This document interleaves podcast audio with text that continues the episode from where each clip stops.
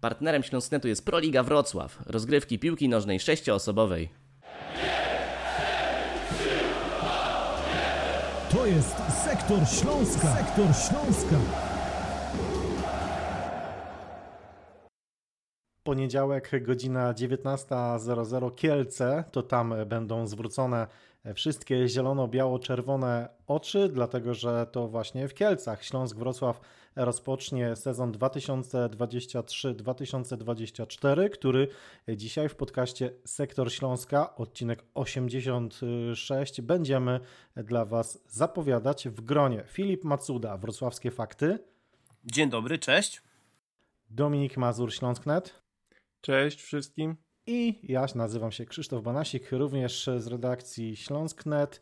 E, wracamy po krótkiej przerwie. Zachęcamy Was oczywiście łapki w górę. Będzie nam miło, jeżeli je klikniecie. Również subskrybujcie nasz kanał na YouTubie. Jesteśmy też na Spotify, na SoundCloudzie. Oczywiście nasz podcast jest e, publikowany na stronie śląsknet.com panowie, te przewidywania przed sezonem, e, czy bardziej może to, co działo się pomiędzy, pomiędzy tymi sezonami teraz, e, to was napawa optymizmem, Filip? E, napawa to optymizmem, czy bardziej czujesz obawy przed tym, co będzie się działo przy Oporowskiej w tym nadchodzącym sezonie? Nie chciałbym powiedzieć, że jestem znanym pesymistą, natomiast jestem realistą. Realistą nauczonym doświadczeniem tych dwóch poprzednich sezonów, w których Śląsk Wrocław z dużymi problemami utrzymał się w ekstraklasie. I właśnie takie odczucia towarzyszą mi przed tym sezonem 23-24.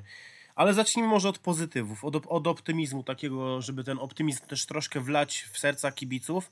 Co mi się podoba, jeżeli chodzi o Śląsk Wrocław, to podoba mi się jakaś próba kontynuacji, jeżeli chodzi o ławkę rezerwowych, bo myślę, że Jacek Magiera i ta postać spajająca ten poprzedni, bardzo zły sezon, ale zakończony happy endem w postaci utrzymania, to jest człowiek, który dobrze, że ten sezon nowy rozpoczyna. To jest taki ktoś, kto sprawia, że przynajmniej tutaj nie mamy niewiadomych, bo tych niewiadomych cały czas jest bardzo dużo. Wiemy, że Śląsk Wrocław jest drużyną, w której nie zobaczymy już Johna Jeboacha, więc no, motoru napędowego Śląska z poprzedniego sezonu. Mamy Erika Exposito na dzisiaj, nagrywamy ten podcast w środę, zobaczymy co się stanie w najbliższych dniach. Nie zakładamy, że on odejdzie w najbliższych dniach, natomiast z nim sytuacja się zmienia jak w kalejdoskopie.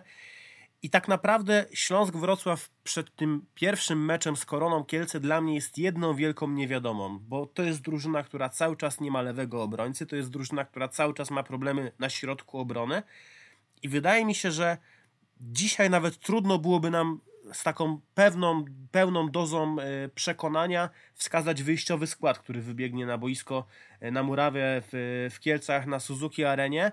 E, dla mnie to będzie sezon niepewności. Chciałbym, i to jest takie moje życzenie na ten sezon, żeby to był sezon spokoju, także dla kibiców Śląska Wrocław, także dla osób, które Śląskowi bardzo dobrze życzą, bo nie oszukujmy się, nerwów już przez ostatnie lata we Wrocławiu mieliśmy aż nadto spokojniejsze utrzymanie. Ja myślę, że tego by chcieli kibice i ja bym sobie tego, e, tego życzył. Natomiast e, przed startem tego sezonu e, ja mam dużo obaw. I to nawet nie chodzi o te znaki zapytania w postaci niewielu transferów, tego jak spiszą się ci, od których dużo we Wrocławiu wymagamy, czyli Patrick Olsen, czyli Exposito, czyli Nauel Leiva, czyli jeden również z architektów utrzymania tego rozpaczliwego Śląska w poprzednim e, sezonie. Ja nie chciałbym tutaj jakby takiego nadmiernego pesymizmu siać, natomiast mi się wydaje, że całkiem możliwe, albo bardziej możliwe niż spokojne utrzymanie Śląska, jest to, że znowu Śląsk utrzyma się rzutem na taśmę. Bardzo bym chciał, żeby i Śląska zawodnicy e, i, i, jako kadra, jako jedenastka, jako zespół mnie e, zaskoczyli, a właśnie to, co napawa mnie tym spokojem i daje jakąś taką e, nadzieję, że może jednak być inaczej, to jest osoba Jacka Magiery. Jeżeli on to zrobi, jeżeli on z tego zespołu ulepi spokojne utrzymanie e, w ekstraklasie, to ja będę y, zachwycony i zaskoczony, że mu się to udało. No, czyli y, Dominik, y, myślę, że jesteś trochę jak gdyby reprezentantem tej, tej grupy osób, które interesują się Śląskiem Wrocław, które już są tak chyba trochę nasączone tym, tą, tą walką o, chciałem powiedzieć o spadek, cytując klasyka, ale walką o utrzymanie, że chyba po prostu twoje oczekiwania no, nie mogą być wyższe, muszą być adekwatne do tego, co działo się w ostatnich E, w ostatnich dwóch e, sezonach, kiedy Śląsk e, no, rozpaczliwie bronił się przed spadkiem i dwa lata z rzędu zajął mm, to ostatnie bezpieczne miejsce w lidze. No, wydaje się, że powiedzenie do trzech razy sztuka tutaj w przypadku Śląska jest chyba bardzo realny, Filip, bo E, patrząc e, na to, że tak naprawdę jedynym właśnie spoiwem pomiędzy jednym a, a drugim sezonem, jeżeli chodzi o e, takie aspekty zarządzania w klubie jest Jacek Magiera. Trudno mówić o jakiejkolwiek stabilizacji przy Oporowskiej, wiedząc jeszcze o tym, że ciągle toczy się ten proces prywatyzacyjny i nie ma prezesa Piotra Waśniewskiego, wiceprezesa Wojciecha Bochnaka również e, Krzysztofa Paluszka, który zajmował też ważną pozycję przy Oporowskiej. Nie ma Dariusza Sztylki, który wcześniej stracił pracę. Są nowi ludzie, którzy też dopiero ten klub poznają, którzy dopiero będą mieli szansę tak naprawdę, żeby e, się wykazać, ale właśnie może to być, może to zadziałać in plus. Jak ty uważasz? To bardziej e, in minus czy in plus te zmiany? Znaczy, przede wszystkim wydaje mi się, że ja cały czas będę to powtarzać. To jest taka no niepewność, tak jak powiedzieliśmy.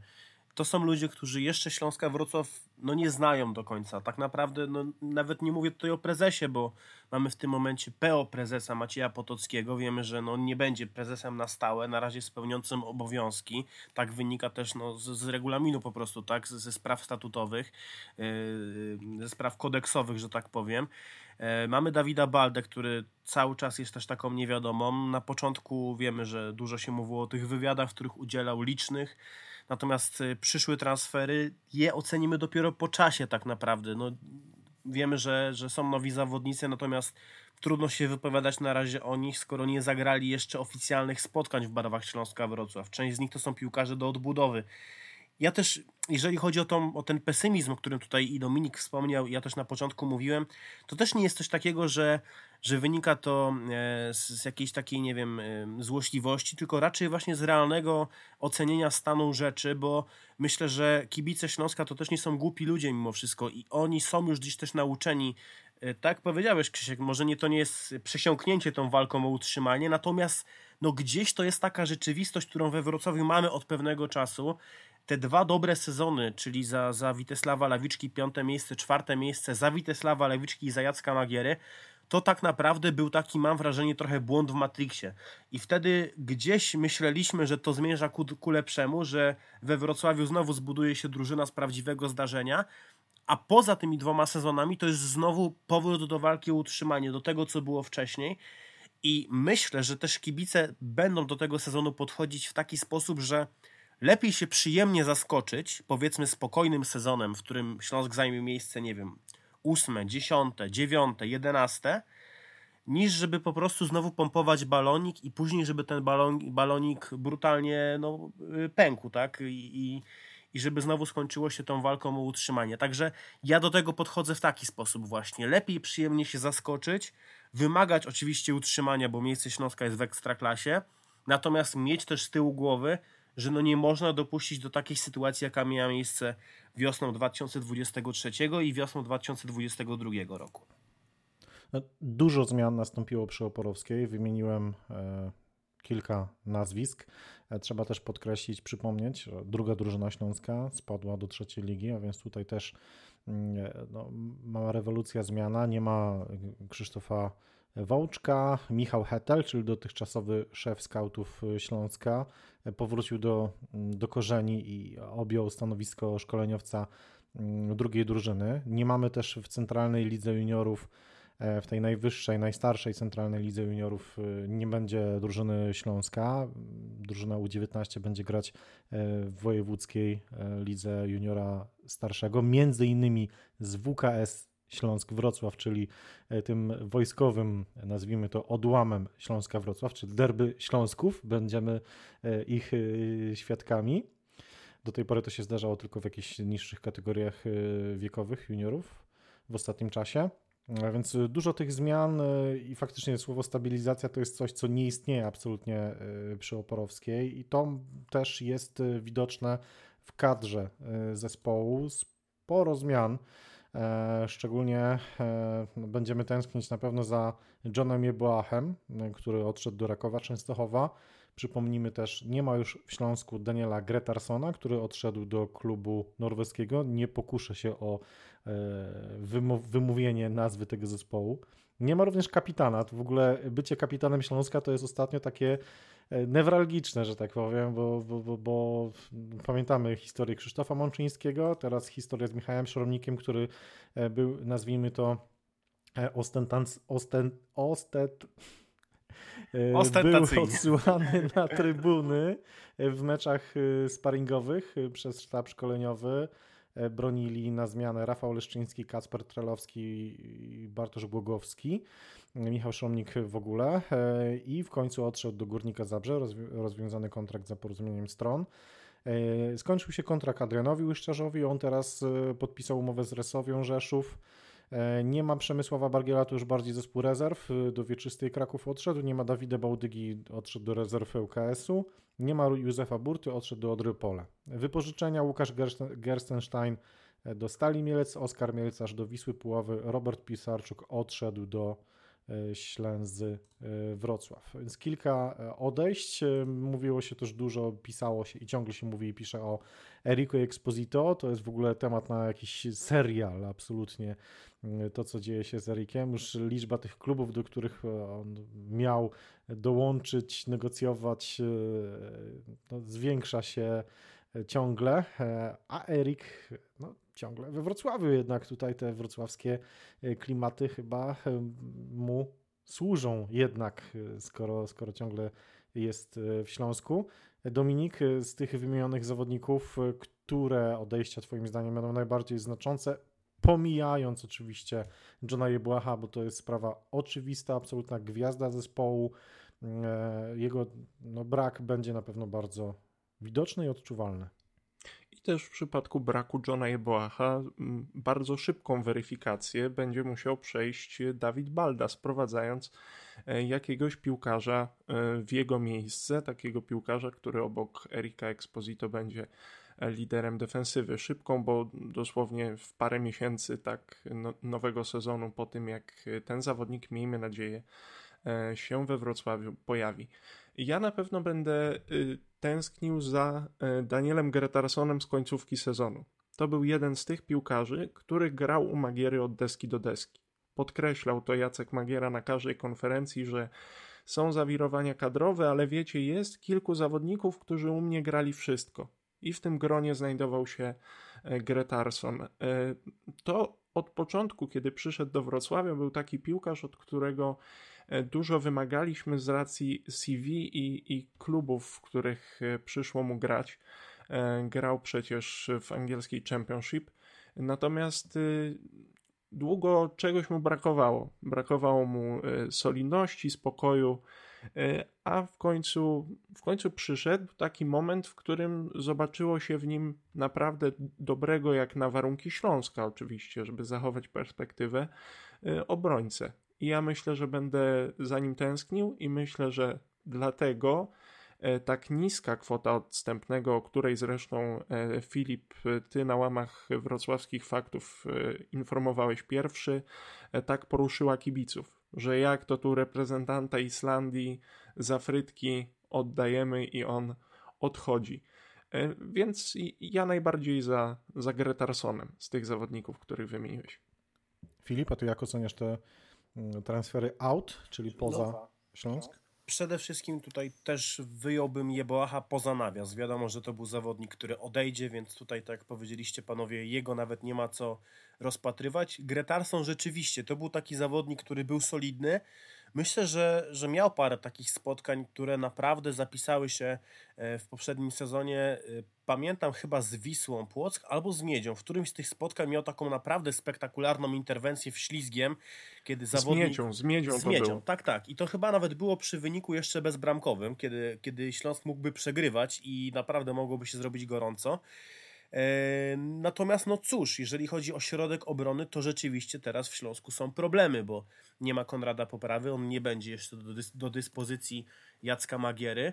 E, przyszedł Aleks Petkow. E, przyznam, że nie wiążę wielkich nadziei na razie z tym zawodnikiem. Boję się trochę o tego zawodnika. E, jest to zawodnik bardzo wysoki, ale powiedziałbym taki tyczkowaty i mam gdzieś już przed oczami dosłownie mecz z Zagłębiem Lubin, który będzie za tydzień na Tarczyńskiej Arenie. I tam w Zagłębiu Lubin gra taki napastnik, który nazywa się Dawid Kurminowski. To jest zawodnik bardzo szybki, bardzo dynamiczny i nie wyobrażam sobie, szczerze mówiąc, dzisiaj starć Aleksa Petkowa z, z Dawidem Kurminowskim. E, ten zawodnik może mu uciekać.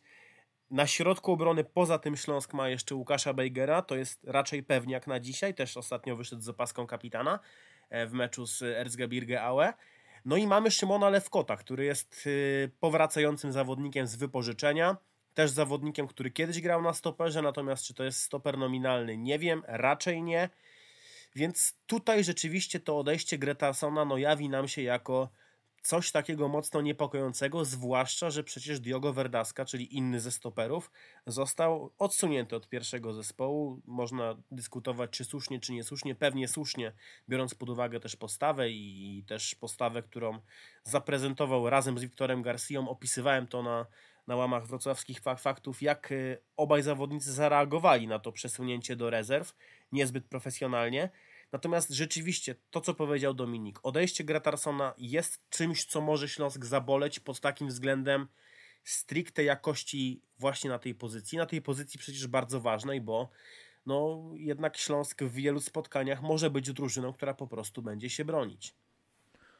Tak, no i to, to że Śląsk ma pro, problem e, na środku obrony, to widzieliśmy też e, w sparingach, o których jeszcze, mm, jeszcze powiemy, ale tam no właśnie Szymon Lewkot musiał występować na środku obrony. E, pamiętamy wszyscy te, no nie wiem, koszmary chyba nam się do dzisiaj, jak sobie przypomnimy, jakie, jakie błędy Lewkot popełniał na, na środku obrony.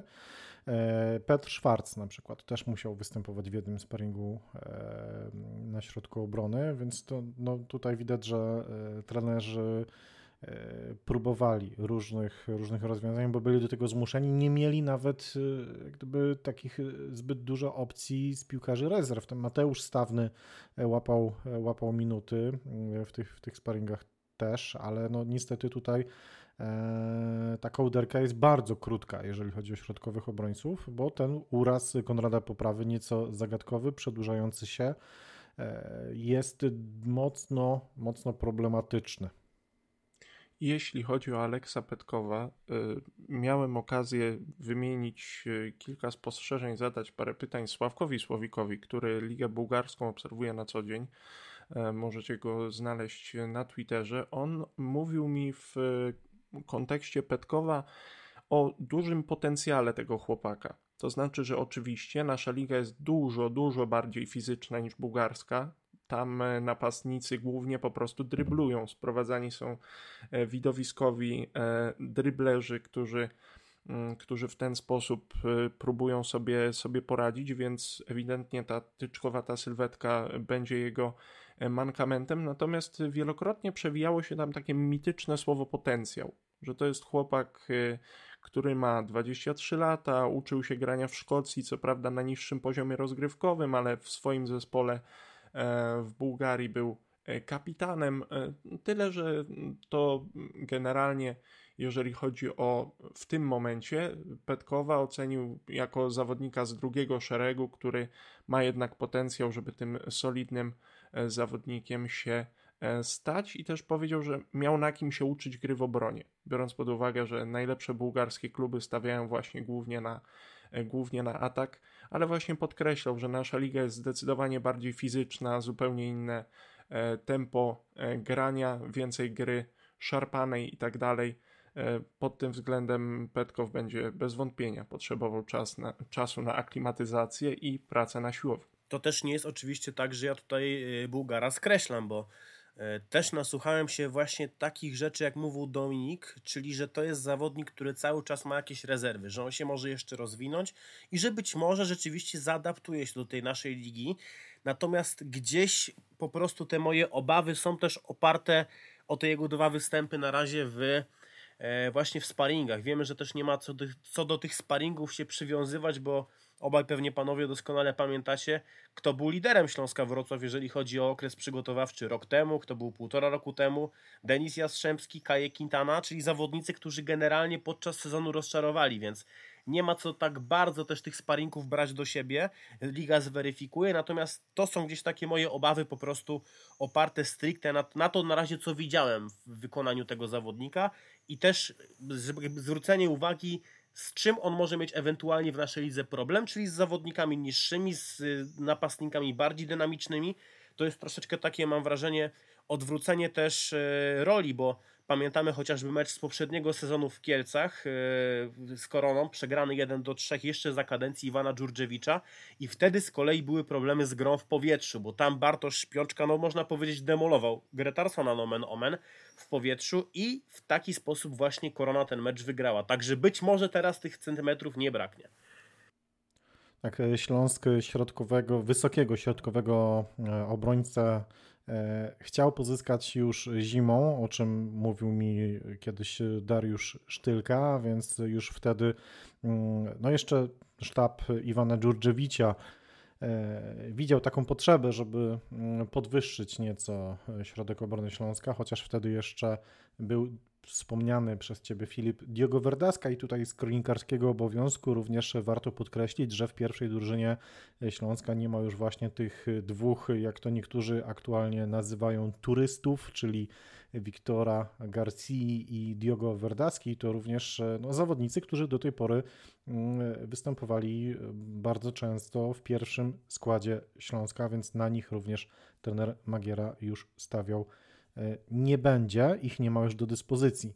Aleks Petkow, 23 lata, Bułgar, 191 cm wzrostu, kilka słów już o nim powiedzieliście. Przyszedł do Śląska z drużyny e, Arda Kyrджali z bułgarskiej e, ligi. No i wydaje się, że z marszu będzie otrzymywał szansę gry w pierwszym składzie. Na pewno temu zawodnikowi będziemy się przyglądać i mocno na niego liczymy, bo środek obrony no to była chyba taka pięta Achillesowa Śląska pod koniec e, ubiegłego e, sezonu wystarczyło e, dośrodkować piłkę w pole karne Śląska i tam dużo złego się działo, a dużo dobrego dla przeciwników.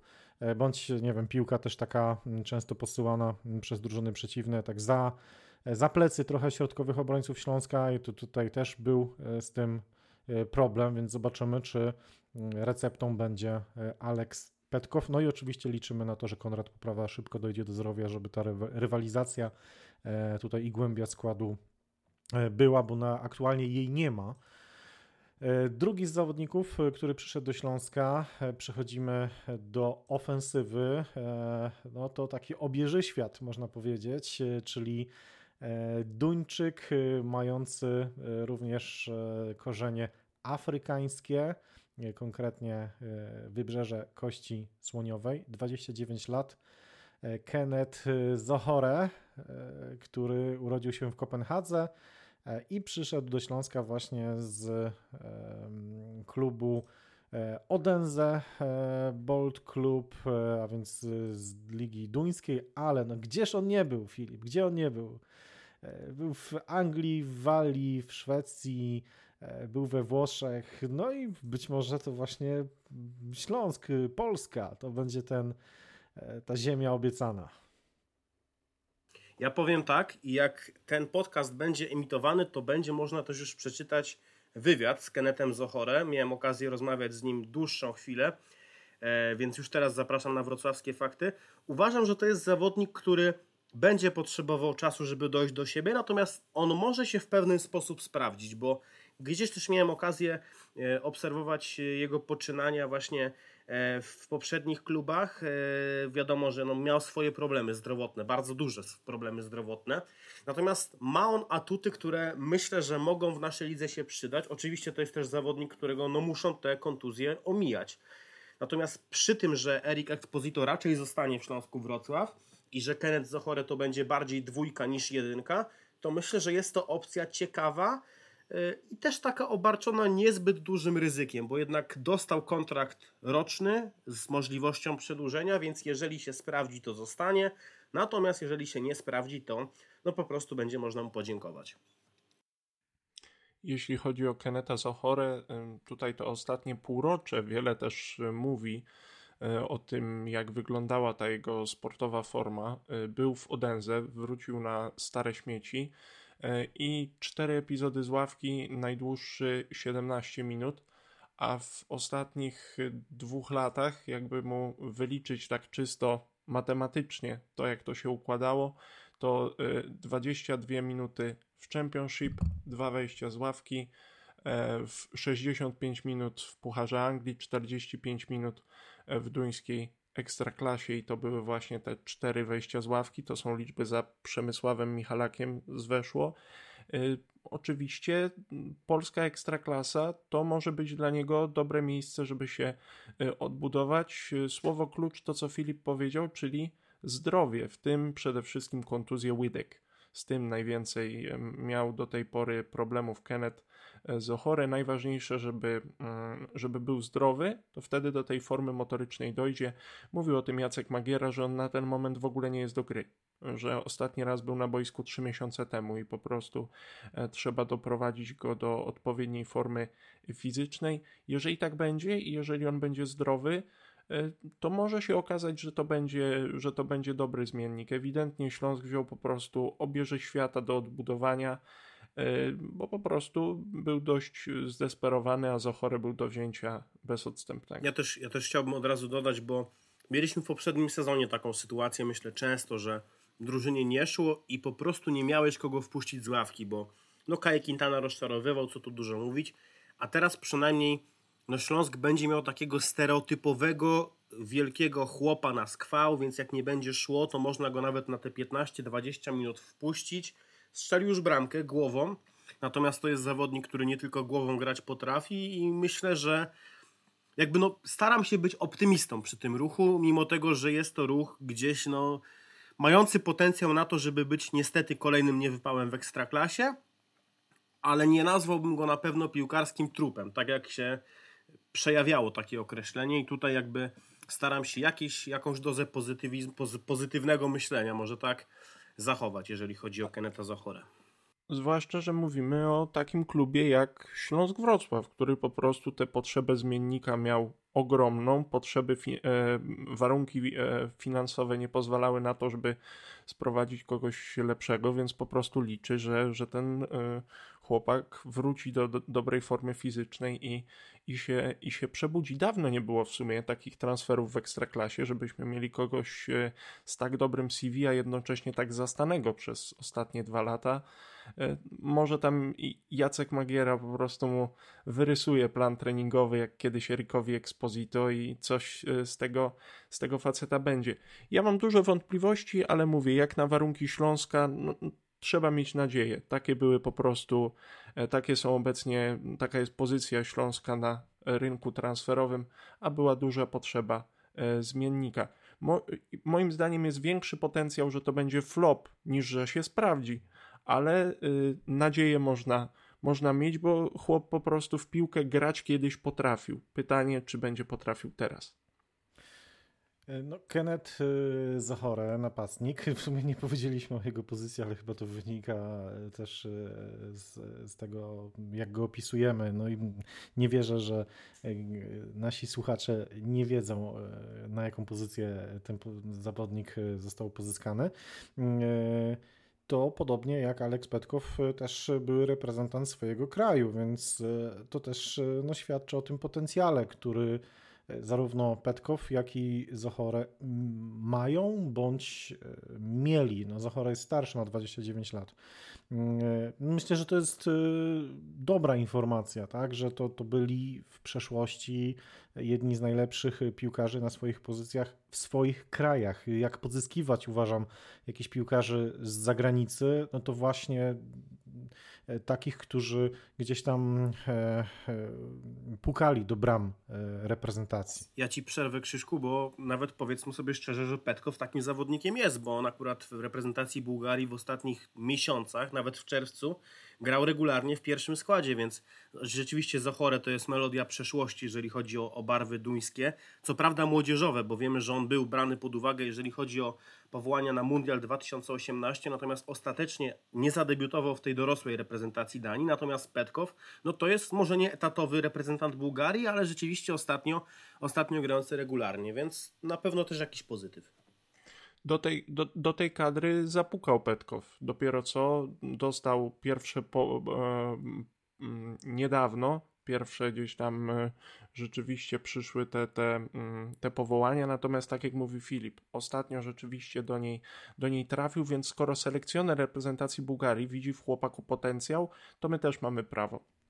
Zdecydowanie tak. No i, przechodząc do kolejnego transferu, no to też mamy zawodnika, e, który jest dostrzegany przez selekcjonerów. E, mówimy tutaj o Turku Buraku Indzie, tak chyba wymawia się to nazwisko, pięknie nam się przedstawił na mediach społecznościowych. Zobaczymy, jak się przedstawi na boisku w sparingu w Niemczech. No, widzieliśmy asystę Indzie do Zachore, może to zwiastun jakieś E, fajnej, dobrej współpracy. Jak oceniacie, Filip, jak oceniasz e, najpierw e, ty mm, właśnie ten transfer potencjalnie? Bo to wiadomo, ocenić transfer to możemy za pół roku.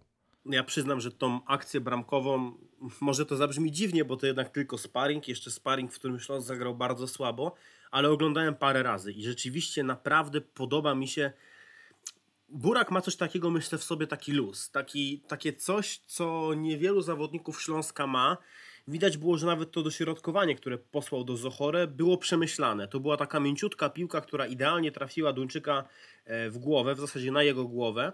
I myślę, że to jest zawodnik, który odpowiednio poprowadzony, a wiemy, że Jacek Magiera potrafi jednak poszczególnych zawodników, zwłaszcza ofensywnych, zbudować. No bo przypomnijmy sobie chociażby, jak wyglądał Mateusz Praszelik, jak jak Jacek Magiera trafiał do Wrocławia, to też nie był zawodnik, który tutaj gdzieś e, wydawało się, że no będzie błyszczeć i będzie kluczową postacią Śląska, jednak udało się go wytransferować do Hellasu Verona za niezłe pieniądze. Zbudował Erika Exposito, by nieźle podczas jego końcówki kadencji wyglądał też Matias Nauel, więc też zawodnik, który grał troszeczkę wyżej.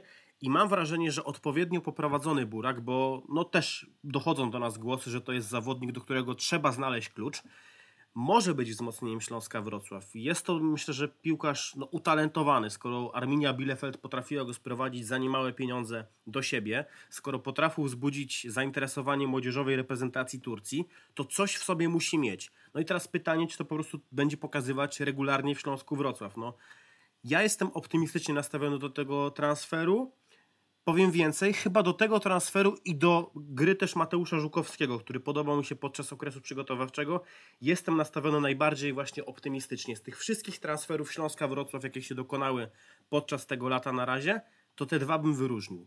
Burak Inze i Mateusz Żukowski.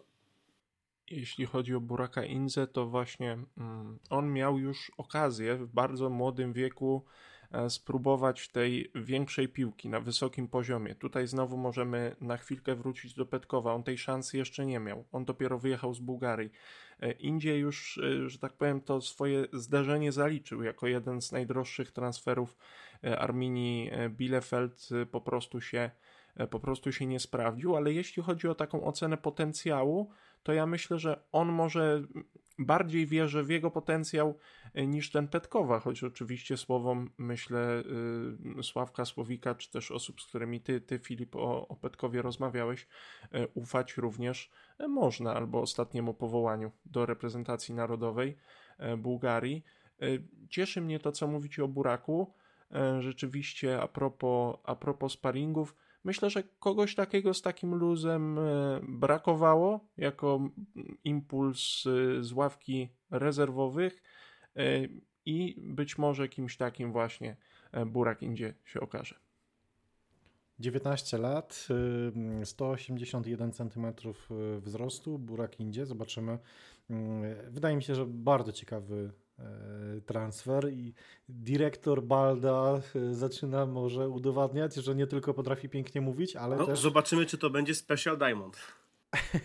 tak jest, oby był, oby był, bo naprawdę potencjalnie te transfery są ciekawe. Na pewno wolę takie niż jakiś Słowaków e, z, z, tej, z tej słynnej e, piosenki, nie pamiętam teraz jej, jej tytułu, o starych Słowakach, prawda? To na pewno... Da, daj mi Słowaka, tak? tak da... Przyślij mi Słowaka, tak jest. Dokładnie, absolutnie nic nie mam, nic nie mam do Słowaków, czy, bo w sumie to narodowość to nie ma, nie ma znaczenia, natomiast warto odnotować fakty. To są fakty, że ci trzej piłkarze, których wymieniliśmy do tej pory, to są zawodnicy, którzy e, reprezentują bądź reprezentowali swój kraj, więc e, określony poziom powinni prezentować, ale niech to udowodnią na boisku. E, no, wymieniliśmy trzech obcokrajowców, natomiast Śląsk pozyskał też dwóch Polaków. Konkretnie pozyskał jednego, drugiego wypożyczył. Pozyskał Mateusza Żukowskiego, już Filip wspomniałeś o nim, to wychowanek Pogoni Lemborg, który był też w Gdańsku, był w Chojnicach, E, był w Glasgow w Rangersach, a ostatnio był w Poznaniu na wypożyczeniu. Tam jednak e, no, nie, za, nie zaistniał.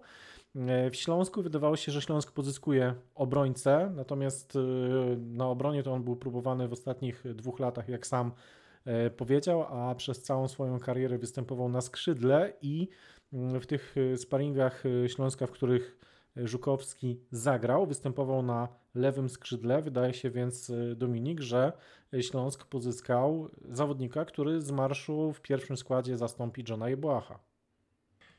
Też mi się tak wydaje, chociaż ja pamiętam, że ostatnio mm, przy okazji właśnie rozmów o Śląsku Wrocław ja powiedziałem, że mam nadzieję, że Żuchowski to nie jest to e, zastępstwo jeden do jeden za Jeboacha, że tutaj się jeszcze coś e, wydarzy, chociaż patrząc na realia finansowe Śląska można, można mieć wątpliwości, bo przecież ci wszyscy zawodnicy zostali pozyskani bez odstępnego. Mm, bardzo dobre wrażenie y, na sparingach Pamiętam czytanie relacji na Śląsknecie po meczu z Miedzią, gdzie rzeczywiście ten Żukowski był wyróżniany, te jego gdzieś indywidualne popisy, akcje, e, współpraca e, z Jastrzębskim. E, I cieszy też to, że przychodzi chłopak, który mm, miał potencjał w Polsce, spróbował sił za granicą, a teraz ma ogromny głód, żeby E, swoją wartość na nowo pokazać w ekstraklasie i też w realiach klubu, który niezwykle tej jego e, jakości, umiejętności, potencjału e, będzie potrzebował. Więc i też pamiętam jakby własne zdziwienie, kiedy, kiedy najpierw okazywało się, że o, Śląsk chyba, chyba sprowadza bocznego obrońcę, po czym rzeczywiście Jacek Magiera mówi, że docelowo widzi go jako skrzydłowego, on sam w krótkich wywiadach, rozmowach również to, również to podkreślał. Więc ja mam nadzieję, że jeszcze mm, zastępstwa za Johna Jeboacha się doczekamy, chociaż nie jakąś wielką, bo jak człowiek patrzy gdzieś tam mm, na te doniesienia budżetowe, pożyczki i tak dalej, no to może się okazać, że, że z takim Żukowskim e, zostaniemy. Na pewno to jest chłopak, który ma głód tego, żeby pokazać ile jest wart. Jacek Magiera też lubi, mam wrażenie, na takich zawodników młodych e, stawiać, którzy mają coś do udowodnienia, oby, oby pokazał się we Wrocławiu z jak najlepszej strony. Filip, y, powiedziałem, że Mateusz Żukowski z marszu może zastąpić Johna Jebłacha, ale y, jakościowo to pewnie nie będzie jednak możliwe, przynajmniej tak, tak jakoś bardzo szybko, bo liczymy na to, że Mateusz się oczywiście rozwinie, ale w tych sparingach, y, tak jak wspomniałeś, właśnie pokazał się z dobrej strony, wykazywał dużą chęć gry, chęć również dryblingu, oddawał sporo strzałów, tam z, ze skutecznością był jedynie problem, natomiast myślę, że możemy wiązać z nim pozytywne nadzieje. No, przede wszystkim podkreślmy to jeszcze raz. To jest skrzydłowy i tutaj, tutaj nie będzie wątpliwości. On na tym skrzydle będzie grać. Raczej będzie grać na tym skrzydle lewym, mam wrażenie, czyli jako ten zawodnik schodzący do środka. John często grał jednak na, na pozycji prawego skrzydłowego, chociaż u niego też nie było różnicy, bo posługiwał się dobrze i prawą, i lewą nogą, więc jego było wszędzie pełno, mam wrażenie. Natomiast no rzeczywiście, to jest zawodnik, z którym możemy jakieś nadzieje we Wrocławiu wiązać. Czy zastąpi Jeboacha? Pewnie nie, raczej na pewno nie. Natomiast jeżeli chodzi o poziom, nie zastąpi, bo tutaj wspominałeś, Dominik, że masz nadzieję, że takie zastępstwo za Jeboacha jeszcze przyjdzie. No to ja właśnie nie. Ja jestem przekonany, że takim zastępcą, jeżeli chodzi o stricte pozycję, czyli skrzydłowy za skrzydłowego, jest właśnie Mateusz Żukowski. Są w tym momencie w Śląsku większe problemy, myślę, i, i dziury też do załatania, niż szukanie jeszcze jednego skrzydłowego. Oczywiście tam też by się przydał zawodnik, natomiast no, według mnie kluczowa jest teraz obsada lewej obrony. Ja, ja powtarzam to jak mantrę, że w Śląsku Wrocław jest jeden zawodnik, który za poprzedni sezon mógłby otrzymać w skali 1-10 notę 10 i byłby to mityczny lewy obrońca, który nie istnieje, bo jest to rzeczywiście zawodnik, który był nie do zastąpienia, po prostu nic nie zawalił, natomiast po prostu dlatego, że go nie było.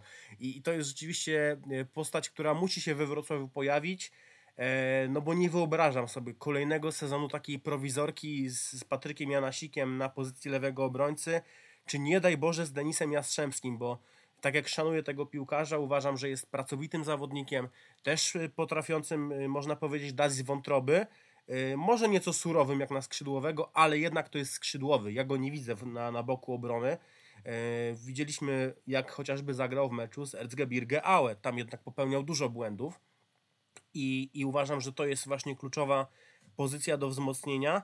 Także pozycja stopera E, no i gdzieś jeszcze się przejawia temat napastnika, młodego napastnika, chociaż teraz, jeżeli Erik zostanie, e, jest Zochory, jest Patryk Szwedzik, e, no to, to być może ten zawodnik nie przyjdzie. Natomiast uważam, że przed wzmocnieniem potencjalnym skrzydła, no do Wrocławia musi jeszcze trafić lewy obrońca koniecznie i stoper, i środkowy obrońca. Myślę, że to są dwie kluczowe pozycje. Na skrzydłach na dzisiaj widzę jednak duet Mateusz Żukowski, Piotr Samiec-Talar E, może trochę z braku laku, ale no niestety krawiec kraje jak mu materiału staje i, i Jacek Magiera rzeczywiście ma dzisiaj takie, a nie inne możliwości i z takich, a nie innych możliwości będzie korzystać. No, kreatywnym krawcem będzie musiał być prawdopodobnie na początku sezonu e, Jacek Magiera, ale to, że kreatywny jest, to pokazał już e, też. No, nie bez kozery ma, ma pseudonim Magic, tak? Dokładnie tak. Y, ja zgadzam się z tym, co powiedziałeś, Filip. Zdecydowanie lewy obrońca must have. Denis Jastrzębski był tam próbowany y, w sparingach. No, nie oczarował nas. Oczywiście pokazał to, z czego go znamy, czyli włączał się do akcji ofensywnych, rozpędzając się z piłką. Y, no i kiedy była potrzebna decyzja, co z tą piłką zrobić, y, to nie wiedział, co zrobić, albo jak już coś zrobił, to zrobił to źle, e, więc y, no to taki jeździec bez głowy. Ja sobie przypominałem trochę Janusza Gęcarczyka, starsi kibice może nie, nie aż tak bardzo starzy, ale może starsi od ciebie Dominik, czy od, od ciebie Filip, pamiętają na pewno Janusza Gancarczyka, jak tam hasał przy Oporowskiej e, i te e, takie okrzyki jedź Janusz, jedź, to, to pamiętam jak dzisiaj, e, a Janusz prawonożny grając na lewym skrzydle, no faktycznie no był takim strusiem, pędzi wiatrem i takim samym strusiem jest Jastrzębski, ale no to zdecydowanie nie jest, nie jest obrońca, chociaż on nam powiedział, E, że on sam poprosił e, trenera, zaproponował trenerowi, tak, że może tam na lewej obronie grać, widząc chyba, że w ofensywie to on tak e, też niekoniecznie sobie przecież dobrze, dobrze radził, więc chyba tak zauważył dziurę w zespole i stwierdził, że to ja tę dziurę zakopię. Ja pamiętam, jak Jacek Magiera w końcówce sezonu przy walce o utrzymanie, pytany o to, no czemu tam Jastrzębskiego nie wpuścił, on mówi, że mm, czy czemu nie zagrał zamiast Samca Talara od pierwszej minuty. Jacek Magiera mówi, że y, Jastrzębski jak jest na skrzydle, no to on próbuje atakować i się włącza, ale zapomina o obronie. Więc nie, nie wiem skąd ten pomysł, żeby go na lewej obronie spróbować. Może to tak y, na zasadzie, to oczywiście ironizuje, że no już jako lewy obrońca o tej obronie musisz pamiętać, bo to jest jednak y, priorytet, a dopiero potem włączanie się do akcji ofensywnych. Bardzo mnie to, bardzo mnie to zdziwiło. A ta teoria z tym, że zobaczył lukę i mówi, a to ja tutaj sobie wskoczę do podstawowego składu w ten sposób, też całkiem niezłe. Czy ja też przede wszystkim, jeżeli chodzi o Denisa Jastrzębskiego, takie adwocem, to jest dla mnie zawodnik do prostych zadań i myślę, że jednak e, ale piłkarskich, z... czy, jak, czy jakiś inny? Powiedziałbym, że do lekkoatletycznych bardziej. To jednak o, jest zawodnik, który przede wszystkim jakby miał wymienić jego atut, to jest to szybkość, natomiast no Wiemy, że w grze w piłkę nożną trzeba jednak grać w piłkę nożną, a nie tylko szybko biegać, bo, bo nie, nie o to tutaj w tym wszystkim chodzi. Natomiast y, nie zaufałbym Denisowi Jastrzębskiemu w defensywie na dłuższą metę, przede wszystkim właśnie przez to, co mówił Dominik, przez taką odpowiedzialność. To jest jednak pozycja bardzo odpowiedzialna i to też było widać w przykładzie Wiktora Garcia, bo to był zawodnik, który grając na wahadle, czyli to pięterko wyżej, potrafił coś dać do przodu, generalnie mając za sobą trzech stoperów, czyli jednego z tych tego półlewego, często to był Mark Tamasz jeszcze w dawnych, dawnych czasach, później Daniel Gretarson, miał takie poczucie asekuracji, natomiast teraz, kiedy Śląsk gra w czwórce, za Denisem Jastrzębskim już nie ma żadnej asekuracji, bo jest dwóch stoperów, oni mają też swoją strefę. I tam ta odpowiedzialność jest jednak zdecydowanie większa. I po prostu jeżeli Denis by się zapędził i nie wrócił, no to może to się skończyć dla Śląska tragicznie, więc tutaj to jest rozwiązanie bardzo mocno prowizoryczne i też Jacek Magiera często powtarza taką opozycję pomiędzy jakość a jakość. No to nie, to z Denisem Jastrzębskim to jest niestety jakość. To jest granie na jakość to będzie, jakość się uda, no a, a jednak wiemy, że w ekstraklasie też y, rywale nie są głupi i po prostu będą wiedzieć, którą stroną atakować, gdzie Śląsk ma swoje problemy, gdzie Śląsk ma swoje deficyty. No, jest w odwodzie Patryk Janasik, ale o ile mnie, mnie pamięć nie myli, to on chyba w żadnym sparingu na lewej obronie e, nie zagrał. Jeżeli się mylę, to mnie poprawcie, bądź teraz Dominik Filip, bądź w komentarzach. Młody, młody Kurowski grał na lewej obronie. To na pewno, ale też no, niedobrze to wyglądało. E, no dokładnie. Na prawej, na prawej stronie grał po prostu Patryk Janasik, zdaje się, z Martinem Kączkowskim często po połówce, często po całym meczu i, i, wydaje mi się, że to jest też takie zdrowe, bo oczywiście on może tam być jako, jako opcja rezerwowa. No, pamiętamy, że Janasik za Witesława Lawiczki nawet zagrał z konieczności w środku pola, także to jest zawodnik, któremu wyzwania nie są straszne, natomiast gdzieś no jednak skończmy to, jak powtarzam to, z taką prowizorką we Wrocławiu i, i po prostu budujmy kadrę na poziomie i niech ten Patryk Janasik rywalizuje na, na prawej obronie z Martinem Kączkowskim, bo uważam, że to są obaj naprawdę bardzo solidni zawodnicy i, i mogą stworzyć ciekawy duet konkurentów właśnie na tej swojej nominalnej stronie, a, a po lewej stronie po prostu musi ktoś przyjść. No nie wyobrażam sobie, że znaczy wyobrażam sobie, że Śląsk może nie mieć lewego obrońcy na mecz z Koroną jeszcze, chyba że, chyba, że jakiś zawodnik przyjdzie. Natomiast słychać teraz, że stoper może pojawić się we Wrocławiu w tym tygodniu. E, ale no nie wyobrażam sobie po prostu, że do końca okienka Dawid Balda nie sprowadzi jakiegoś lewego obrońcy. Czy to będzie Kirkeskow, czy to będzie ktokolwiek inny. Tam musi ktoś przyjść. I to musi przyjść jak, naj, jak, jak najszybciej, e, tak myślę, żeby też e, no, był w stanie jakoś zgrać się z drużyną, bo drużyna bardzo takiego zawodnika potrzebuje. E, kończąc transfery do Śląska, e, mamy jeszcze Kacpra Trelowskiego, bramkarza wypożyczonego z mistrza Polski, z Rakowa Częstochowa, to jest wychowanek tej drużyny, ma 19 lat, a więc jest młodzieżowcem i to Dominik może być ważny w kontekście walki o miejsce w bramce. Pamiętam, kiedy pisałem newsa o Trelowskim, to właściwie napisałem, że moim zdaniem głównie po to zamieniono dwóch y, bramkarzy e, już doświadczonych, czyli, czyli e, duet Leszczyński-Szromnik na duet Leszczyński-Trelowski, po prostu, żeby ten limit, limit minut młodzieżowca wypełnić, to wymaganie, e, będzie moim zdaniem to konieczne, żeby na Trelowskiego w bramce regularnie stawiać, chociaż jestem wielkim fanem Rafała Leszczyńskiego i, i będzie mi na pewno trochę, trochę szkoda. E, Trelowski e, do tej pory w Rakowie bronił głównie w Pucharze Polski.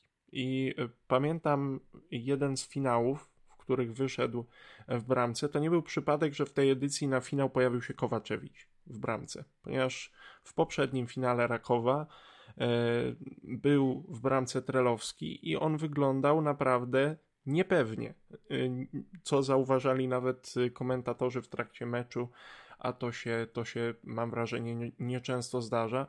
Y, I generalnie jakoś te, te mm, oceny na zasadzie mm, Trelowski, dobry wiek, młody, był w drużynie mistrza Polski, duży, duży potencjał.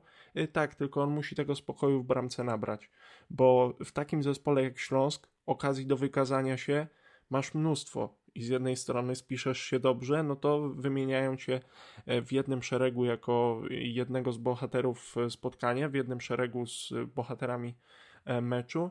Natomiast z drugiej strony, kiedy nie masz pewności i jesteś elektryczny, krótko mówiąc, kończy się to tragicznie albo dla ciebie na nocie takiej osobistej, albo na wyniku zespołu. Więc tej pewności w bramce, stabilności, spokoju E, Trelowskiemu e, wypada życzyć.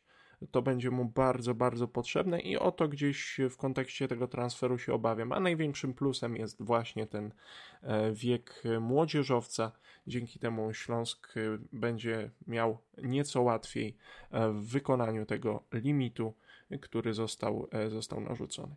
Wracając jeszcze na moment, bo powiedziałeś wcześniej Filip y, o Piotrze Samcu Talarze, że będzie mógł występować na prawym skrzydle i faktycznie e, na podstawie sparingów e, można odnieść takie wrażenie, że Piotr Samiec Talar na początku sezonu będzie dostawał szansę, ale Burak Incie wydaje się, że może też e, właśnie występować na skrzydle, więc tutaj pojawia się nowa alternatywa. E, w składzie. Nauel Lejwa też może grać taki, takiego trochę fałszywego skrzydłowego, to już w przeszłości e, przecież e, miało miejsce, więc myślę, że tutaj ta walka, rywalizacja w, w tej środkowej formacji, w pomocy Śląska jest dosyć ciekawa. No, mamy Patry, Patryka Olsena, Petra Szwarca, jest Michał Żuchowski, który moim zdaniem był jednym z takich cichych bohaterów końcówki poprzedniego e, sezonu. Jest Karol Borys przecież, e, to powinien być sezon, w którym on powinien dostawać e, więcej minut. Szymon Lewko, to Adrian Bukowski, więc tutaj no, ta rywalizacja jest w środku pola, czy w tej środkowej formacji. W ataku aktualnie jeszcze Erik Exposito, jest teraz Kenneth Zachore. No i jest Patryk Szwedzik, który też e, widać, że dochodzi do sytuacji strzeleckich, jeszcze ma problem ze skutecznością, ale no gdzieś tam też jako napastnik numer 3 myślę, że mm, będzie, będzie brany pod uwagę. Luki w obronie powiedzieliśmy, bramka myślę, że możemy być spokojni i Leszczyński i Trelowski e, będą e, dawali jakość. To już na koniec tylko podsumujmy jeszcze sparingi Śląska. 8 do 0 zwycięstwo z Jaworzanką Jawor. Bezbramkowy remis w Wałbrzychu z Miedzią Legnica, zwycięstwo 3 do 2 z KKS-em Kalisz, porażka z GKS-em Tychy przy Oporowskiej, tego samego dnia również porażka z Opawą 0 do 1 z GKS-em Tychy 1 do 2. E, no i na koniec porażka w Niemczech z Erzgebirge Aue 1 do 2 z trzecioligowcem. E, czy te sparingi dały Wam odpowiedź na pytanie, o co Śląsk będzie walczył w najbliższym sezonie, jesteście w stanie określić na tej, na tej podstawie? Czy, czy w związku z tym, że te transfery to dopiero tak y, ostatnio się pojawiły, y, szczególnie e, Zachore, Incie, e, czy to jeszcze za wcześnie po prostu? Ja uważam, że będzie grać o utrzymanie. Chciałbym, żeby nie grał o utrzymanie desperacko, tak jak miało to miejsce w ostatnich dwóch sezonach. Natomiast no, nie wiem, czy to jest spowodowane właśnie takim e, podejściem przezorny, po prostu yy, ubezpieczony, jak mawia klasyk.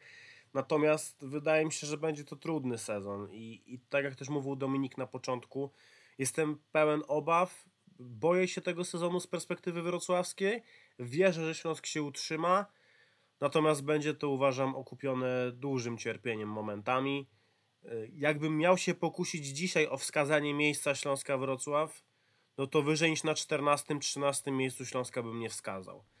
A na Czyli ten moment. progres, jest pozytyw od tak, redaktora ale, Macudy. Ale na ten moment, ale na ten moment bez lewego obrońcy, no to jest takie granie z ogniem 15 na 16 miejsce. Jakby powiem tak, na dzisiaj, gdyby Śląsk Wrocław spadł z ligi, to by mnie to absolutnie nie zdziwiło. Niestety. Ja też bym tak powiedział na dzisiaj, bez gry, bez, y, bez kolejek, bez możliwości oceny tego, jak ten, jak ten skład gra, y, no to też moim zdaniem to jest balansowanie na granicy między 15 a 16 miejscem. Y, a jakbym miał strzelić miejsca między 13 a 15 i moim zdaniem desperacka walka o utrzymanie do samego końca, chociaż tego Śląskowi zupełnie nie życzę. Po prostu tak jakoś na racjonalność, pamiętając dwa ostatnie sezony e, i tak dalej, i tak dalej. Więc na ten moment balansowanie między 15 a 16, a tak generalnie między 13 a, a 15 miejscem, bo to, żeby typować Śląsk od razu do spadku, że tak powiem, jak gilotyną, na to jest ewidentnie za wcześnie, ale będzie znowu desperacka walka o utrzymanie trzeci sezon z rzędu, y, czego absolutnie Śląskowi nie życzę. Mam nadzieję, że będzie po prostu lepiej i Magic coś we Wrocławiu znowu wyczaruje. I też, też dodam jeszcze, bo myślę, że to jest poniekąd mimo wszystko rola właśnie dziennikarzy, żeby też uczulać po prostu właśnie kibiców przed tym, co może ich spotkać w tym sezonie, żeby, tak jak powiedziałem, powtórzę się już po raz kolejny, nie było takiej sytuacji, że Wszyscy oczywiście czekali na ten sezon, tak jak zawsze, bo, bo to jest no, to naturalne. Kibice też no, patrzą sercem często, a nie rozumem. I żeby nie było takiej sytuacji, że, że przyjdą kolejne mecze, przyjdą nie daj Boże porażki, remisy, słaba gra i że po prostu wszyscy będą zdziwieni. No jak to? Przecież tak bardzo czekaliśmy. Miało to wyglądać zupełnie inaczej, a jest tak jak było do tej pory, więc po prostu no, chciałbym, żebyśmy wszyscy patrzyli trzeźwo w kierunku Śląska Wrocław kibicowali, wspierali, bo, bo myślę, że wszystkim nam we Wrocławiu e, zależy na tym, żeby Śląsk grał dobrze, żeby Śląsk grał o najwyższe cele. Natomiast no, gdzieś trzeba po prostu też zbudować solidne fundamenty i, i niech takim solidnym fundamentem będzie sezon spokoju. A sezon spokoju będzie oznaczać po prostu utrzymanie i, i właśnie nie drżenie do tej 33, 34 kolejki. Czy będziemy jechać w przyszłym sezonie do Poznania czy do Warszawy, czy jednak będziemy musieli sprawdzać rozkład jazdy do Opola, do Głogowa, do Olsztyna i, i zbierać e, pieniążki na to, żeby wykupić abonament Polsatu Sport i słuchać Marcina Fetka o 12.40 w Ja się tego tak potwornie bałem, że właśnie będę musiał zmienić dostawcę telewizji. Oczywiście to tak mówię e, z dużym przymrużeniem oka, bo to byłaby jedna z ostatnich rzeczy, e, którą bym się przejmował po, po spadku Śląska. Podpisuję się pod tym wszystkim, co powiedzieliście. Na dzisiaj wydaje się, że Śląsk jest jednym z kandydatów do E, spadku z ekstraklasy, aczkolwiek pamiętajmy, mamy e, trzech Beniaminków, Ruch Chorzów, Puszcza, Niepołomice, ŁKS Łódź. Zobaczymy, jak te drużyny się e, zaprezentują.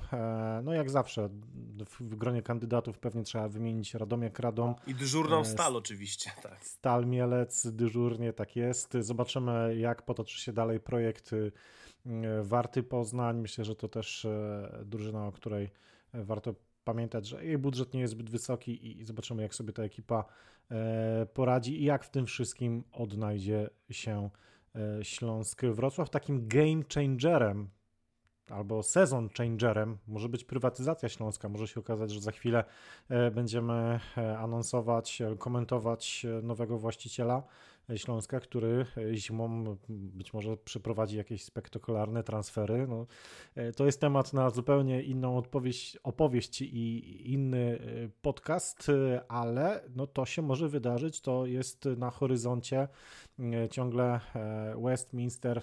Polska jest w grze, ta prywatyzacja ciągle się nie zakończyła, to też warto podkreślić, to jest bardzo no, ważna kwestia w kontekście dalszych losów E, Śląska Wrocław. E, ja trzymam kciuki za to, żeby to był fajny, emocjonujący sezon, ale dający nam właśnie e, utrzymanie w ekstraklasie. To jest myślę, że na dzisiaj cel numer jeden. No i liczę na to, że wrócimy do Centralnej Ligi Juniorów. Pamiętajmy o tym, to jest jednak ważny element w tej piramidzie szkolenia E, całego klubu. Też zupełnie osobny temat to Wrocławskie Centrum Sportu, czyli mm, tak zwana Akademia Śląska. E, my miejmy nadzieję, że tutaj też wszystko e, będzie realizowane zgodnie z założeniami, a więc bardzo dużo znaków zapytania przed Śląskiem Wrocław. Będziemy to wszystko śledzić, komentować na Śląsknecie. Mm, również w naszych podcastach zachęcamy Was e, do odwiedzania nas, e, do słuchania, komentowania, wchodzenia z nami w dyskusję. E, oczywiście będziemy się słyszeć po każdym meczu Śląska Wrocław za odcinek numer 86. Dziękuję Filipowi Macudzie z Wrocławskich Faktów. Dziękuję i pozdrawiam wszystkich. Dominikowi Mazurowi ze Śląsknetu. Dzięki, pozdrowienia, udanego sezonu dla Śląska mimo wszystko. Przyłączam się do życzeń Krzysztof Banasik. Dziękuję serdecznie. Hej Śląsk. To jest Sektor Śląska. Sektor Śląska.